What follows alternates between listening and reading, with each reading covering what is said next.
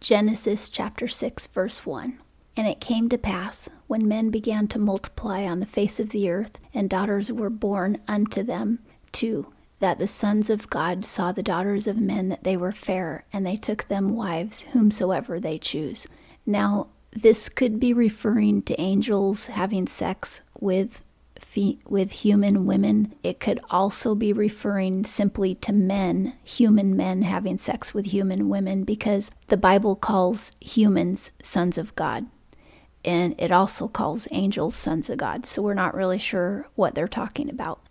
But if it was angels, then I believe it was fallen angels who did not have their redeemed, holy, you know, pure bodies. Because as Jesus said in the New Testament, angels do not have marriage, they don't have sex. In their eternal form, they're a, it's a holy body and they, they don't have they don't have marriage. And when we go to heaven, we won't have marriage either. So basically, we won't have sexual organs anymore. We'll be these beautiful, perfect, happy beings that don't have to reproduce and therefore I don't think we're going to have sexual or- organs. I don't think the angels in heaven now have sexual organs. These could have been the fallen angels who never got those beautiful redeemed bodies. And perhaps before, you know, the angels may have their own salvation story that has nothing to do with the Bible. It was before our time, and the Bible is our salvation story. So, in their salvation story, they may have reproduced and multiplied at some point before they either accepted or rejected Jesus. And then the ones who rejected Jesus never got their eternal, purified, holy bodies. So maybe they were actually able to mate with humans, which, as we learned in previous chapters, is, a, is against God's will because He doesn't like species to intermingle and mate different species. So for an angel to mate with a human would not be God's will. So, anyway, that could have been what was happening. Verse 3 And the Lord said, My spirit shall not abide in man forever, for that he also is flesh. Therefore shall his days be a hundred and twenty years. Now, up to this point, you know that people were living multiple hundreds of years. Methuselah is, he's 869 at this point, and he died when he was 969 years old. But now God is saying mankind is so evil that I'm going to actually have them die sooner. I'm not going to let them live this long because they do too much evil so that their life needs to be cut short so that they can't do so much damage. And that doesn't mean that everybody would instantly die because they were over 120 because Noah was already 500. He's 500 years old in this chapter. Um, he didn't drop dead because God made that decision. So basically, everybody, the people who were already alive, were grandfathered in, is what I'm trying to say. They could still live as long as they were supposed to live.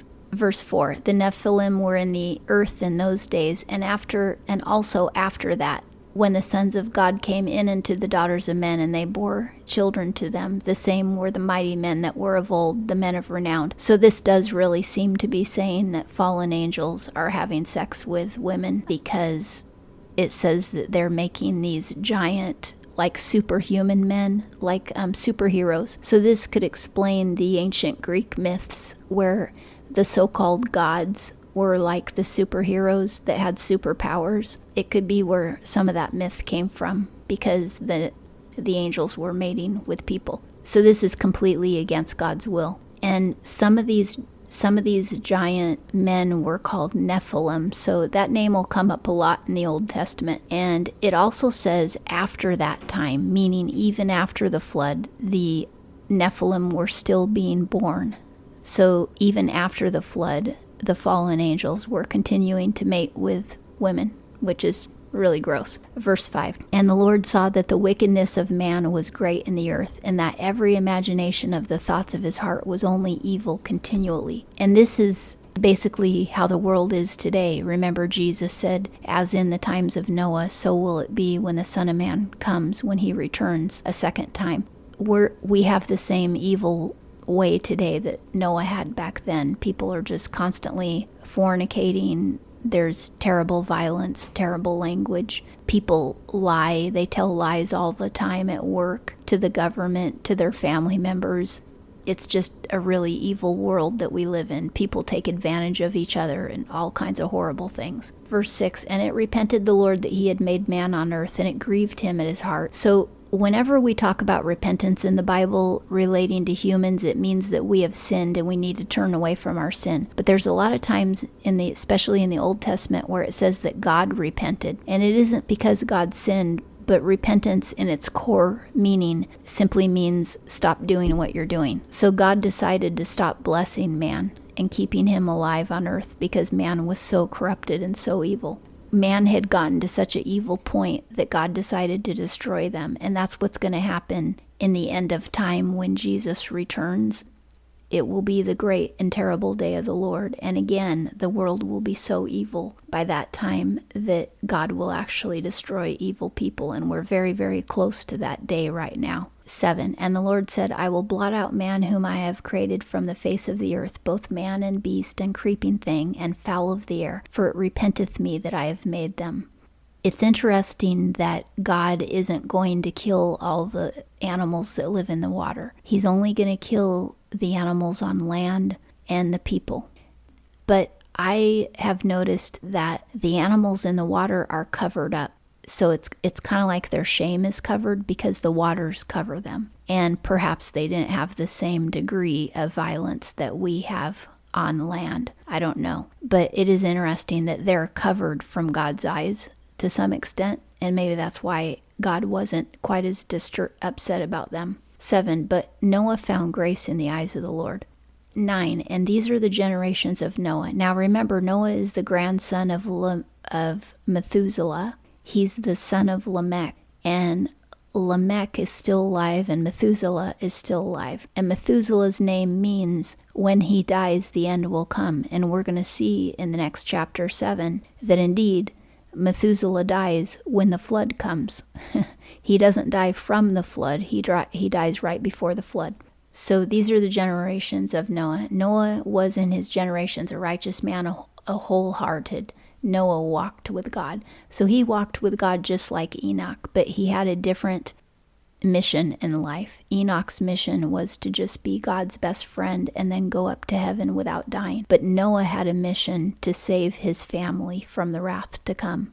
10. And Noah begot three sons, Shem, Ham, and Japheth. And it's very interesting that the Bible doesn't tell us which one was oldest. It makes us think that Shem is the oldest, but we'll find out later that Shem is most likely the middle son. However, Shem is the son from which Jesus becomes a descendant on earth. Shem is the, and it's he is also the son from which Abraham becomes a descendant. 11 and the earth was corrupt before God and the earth was filled with violence. So not only all the humans but all the animals are killing each other too, which is what we still see today. And that could be partly because it was easier to kill and eat than it was to grow crops.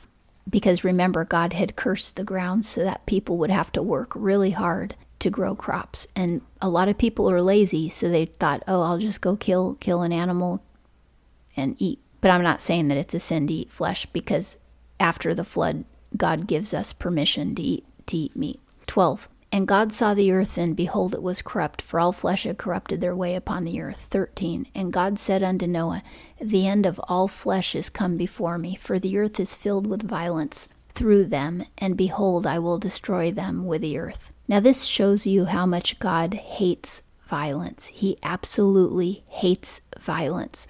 Remember in the New Testament, Jesus said, when somebody hits you, you should turn the other cheek. Don't hit them back. Don't defend yourself. And Jesus never defended himself when he was being persecuted and murdered and tortured.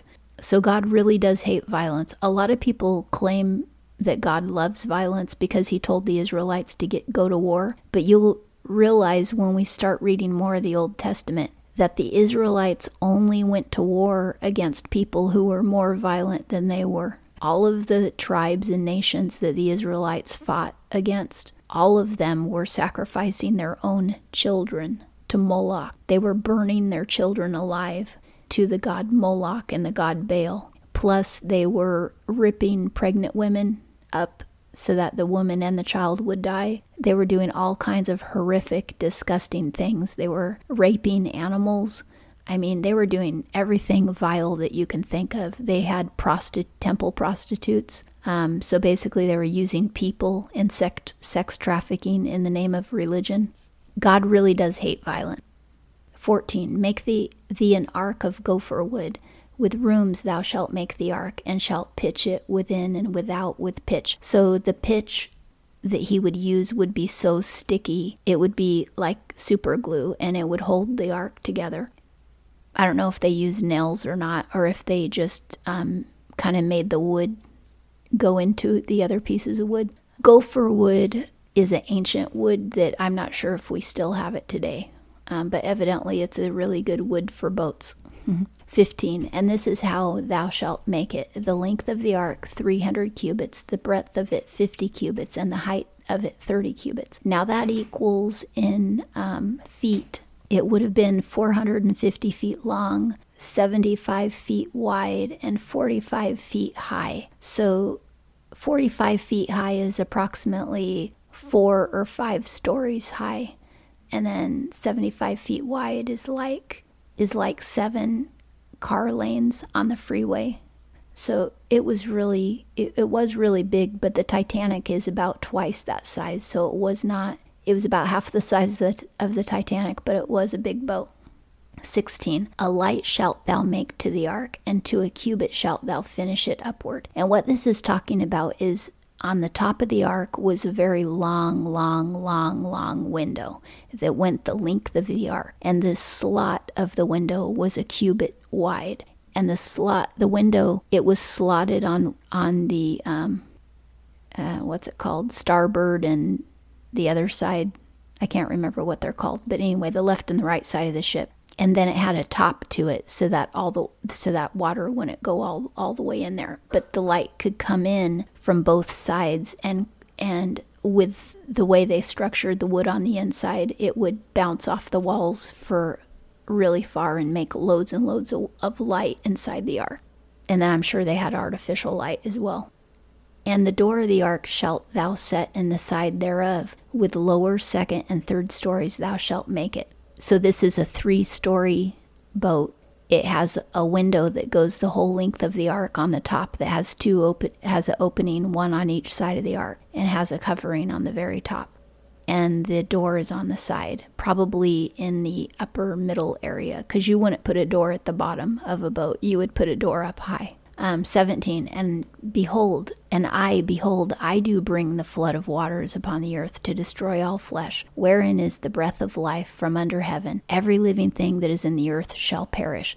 However when it says earth here it means land. Everything on the land shall perish. Obviously most of the fish are going to survive this because it's going to be in the water and they're just going to have more water to swim in 18 But I will establish my covenant with thee, and thou shalt come into the ark, thou and thy sons, and thy wife, and thy sons' wives, with thee. So he had three sons. He had his own wife, and each of his sons had a wife, but he didn't have any grandchildren yet. So this is eight people total Noah and his wife, Shem, Ham, Ham and Japheth, and their wives. Eight. So eight people were in the ark. And it's the very first time in the Bible that God ever makes a covenant. And the covenant he's making is that he will save Noah's family from the flood. It will be the only family on earth that gets saved. Now, I want you to note something. Later on in um, the Old Testament, we will hear the story of Jericho. Well, actually, first First, we're going to read about the story of Lot and Sodom and Gomorrah. And when God destroyed Sodom and Gomorrah and the and the whole circuit cities, which were actually seven cities altogether, including Sodom and Gomorrah, when he rained fire and brimstone down on those cities, only one family was saved. It was Lot's family. It was him, his wife, and his two girls, four people because their fiancés didn't want to go with Lot. So the fiancés of his daughters died, but his daughters and his and then his wife died because she disobeyed God and turned and looked back. So in the end, only only Lot and his two girls were saved. So in that case, when Sodom and Gomorrah got hit, the angels took Lot up into the mountain to be saved from God's wrath over the cities. Here with Noah's ark, God is going to take Noah up in a boat and the boat will rise above the waters so that Noah can escape destruction. His only family, just like Lot, is the only family that escaped destruction of Sodom and Gomorrah. Then later on in the Old Testament, you're going to read about Jericho and how it fell and how only one family survived. It was Rahab and her extended family. They were they were taken up by the Israelites up over the wall and out of the city, and the city was destroyed. So you will see three times in the Bible where one family is saved from destruction and it's taken up and out and away. Then in the New Testament, Jesus says that when he returns, he's going to come for his bride and he's she's going to go up into the sky and meet him in the clouds and she will be taken away when the earth gets destroyed. Noah's ark is a picture of Jesus redeeming his bride from the from the earth, saving her from the earth before the great and terrible day of the Lord when the enemies of God are destroyed. Okay, so um, let's see, 19. And of every living thing of all flesh, two of every sort thou shalt bring into the ark to keep them alive with thee. They shall be male and female, and obviously that's for reproduction. Now we're going to read in the next chapter that it was two of certain kinds of um, animals and seven pair of other kinds. But we'll read about that in the next chapter. It gets more detailed. 20. Of the fowl after their kind, and of the cattle after their kind, of every creeping thing of the ground after its kind, two of every sort shall come unto thee to keep them alive. Now, I want to talk about the last two verses real quick. Most likely, when God took the male and female of each kind of animal, he took young animals and not grown adults because young animals would make a lot less weight on the ark and they would take up a lot less space. So, for instance, he didn't take a female bear and a, and a male bear full grown. He probably took a female cub and a male cub because they're easier to manage, easier to feed, easier to clean up after. They don't need as much space and they're not as heavy. He probably didn't take full grown male and female elephants. He probably took baby elephants. And he probably did that with a lot of the animals, including tigers, lions, everything, because it means less food, less weight, less trouble. You can even cuddle with these animals. You could carry them if, you know, you could play with them. You could put them on a leash and walk them up and down the deck, you know, to get exercise. Um, less poop, less trouble. Every, everything was less trouble if you took babies. So, probably a lot of these animals went in the ark as babies, but they were there for six months, so they may have come out as adults. so, their cages may have had to been bigger than what babies would require, require, but it made it easy to get them on and easy to take care of them and easier to take care of them and kind of tame them a little bit on the ark. And also, they only needed one species. They didn't need every type of, variety of a species. For instance, they only needed a male and female puppy wolves. They didn't need Dachshunds and all the other dogs because from wolves, wolves have the DNA of all dogs. So all they needed was a male and female puppy wolf, one each. So it was real simple. And from that, we get every dog there is today. 21. And take that one to thee of all food that is eaten, and gather it to thee, and it shall be for food for thee and for them. So he's he's telling them he's telling Noah to prepare food as well. So Noah had to have a lot of gra- a lot of um, hay and a lot of all kinds of other things for the animals to eat. And some of the animals may have provided food for other animals, like for instance, the chickens, their eggs could have helped feed the humans and other animals who needed eggs to survive, different things like that. The milk from the cows could have also fed humans and other animals. And dogs, believe it or not, like eating poop, so the dogs might have enjoyed eating the bear poop. Um, there also could have been some little gardening area in the ark that was up near the light that they could have harvested herbs or whatever they needed uh, for the people or some of the animals. Now, Noah was 500 when God told him to do this, and he was 600 when the flood came. So that's a whole hundred years to do scientific experiments, to do designing, planning, to do um, you know, make your little models and see if they work. all he had all the time in the world to figure this out, how to do it right and how to make it work. And I think they would have needed a concrete pool to put the and you can make concrete out of primitive materials. It's not hard at all. Um, but they would have needed a little concrete pool for lizards and the ducks and the geese, anything that likes water, frogs would have needed a little pool to wade in. And, um, you know, all this kind of stuff can be figured out in a hundred years' time pretty easily. Also, they they didn't need cages for tarantulas because all you have to do is let the tarantula stay in the corner the whole time under a you know under some hay it would be perfectly happy. It doesn't need a cage. So they didn't have to cage all the snakes and all the spiders and all the lizards. A lot of these creatures including the rats and mice could just go wherever they wanted. And a, and a lot of these little creatures like the spiders would just hang out in corners anyway. And they wouldn't really need to walk around the whole ark. And they wouldn't need to be in a cage either. They could just go hide in a dark corner, stay there, six months later, crawl out. so it really wasn't that as complicated as people try to make it seem.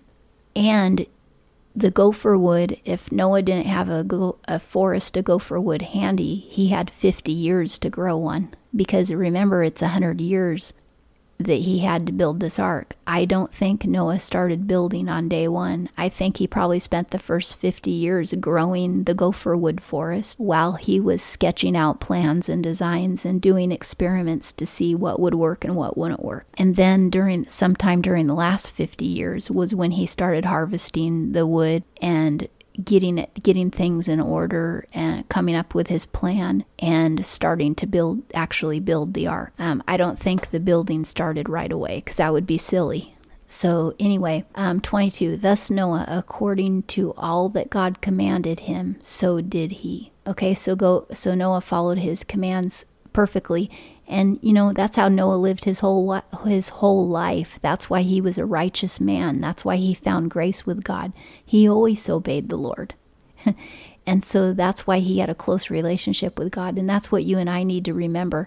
Just obey the Lord. Do what we're told.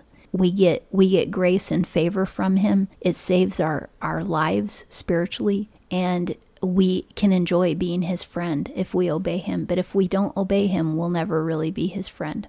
And that concludes chapter 6 of Genesis.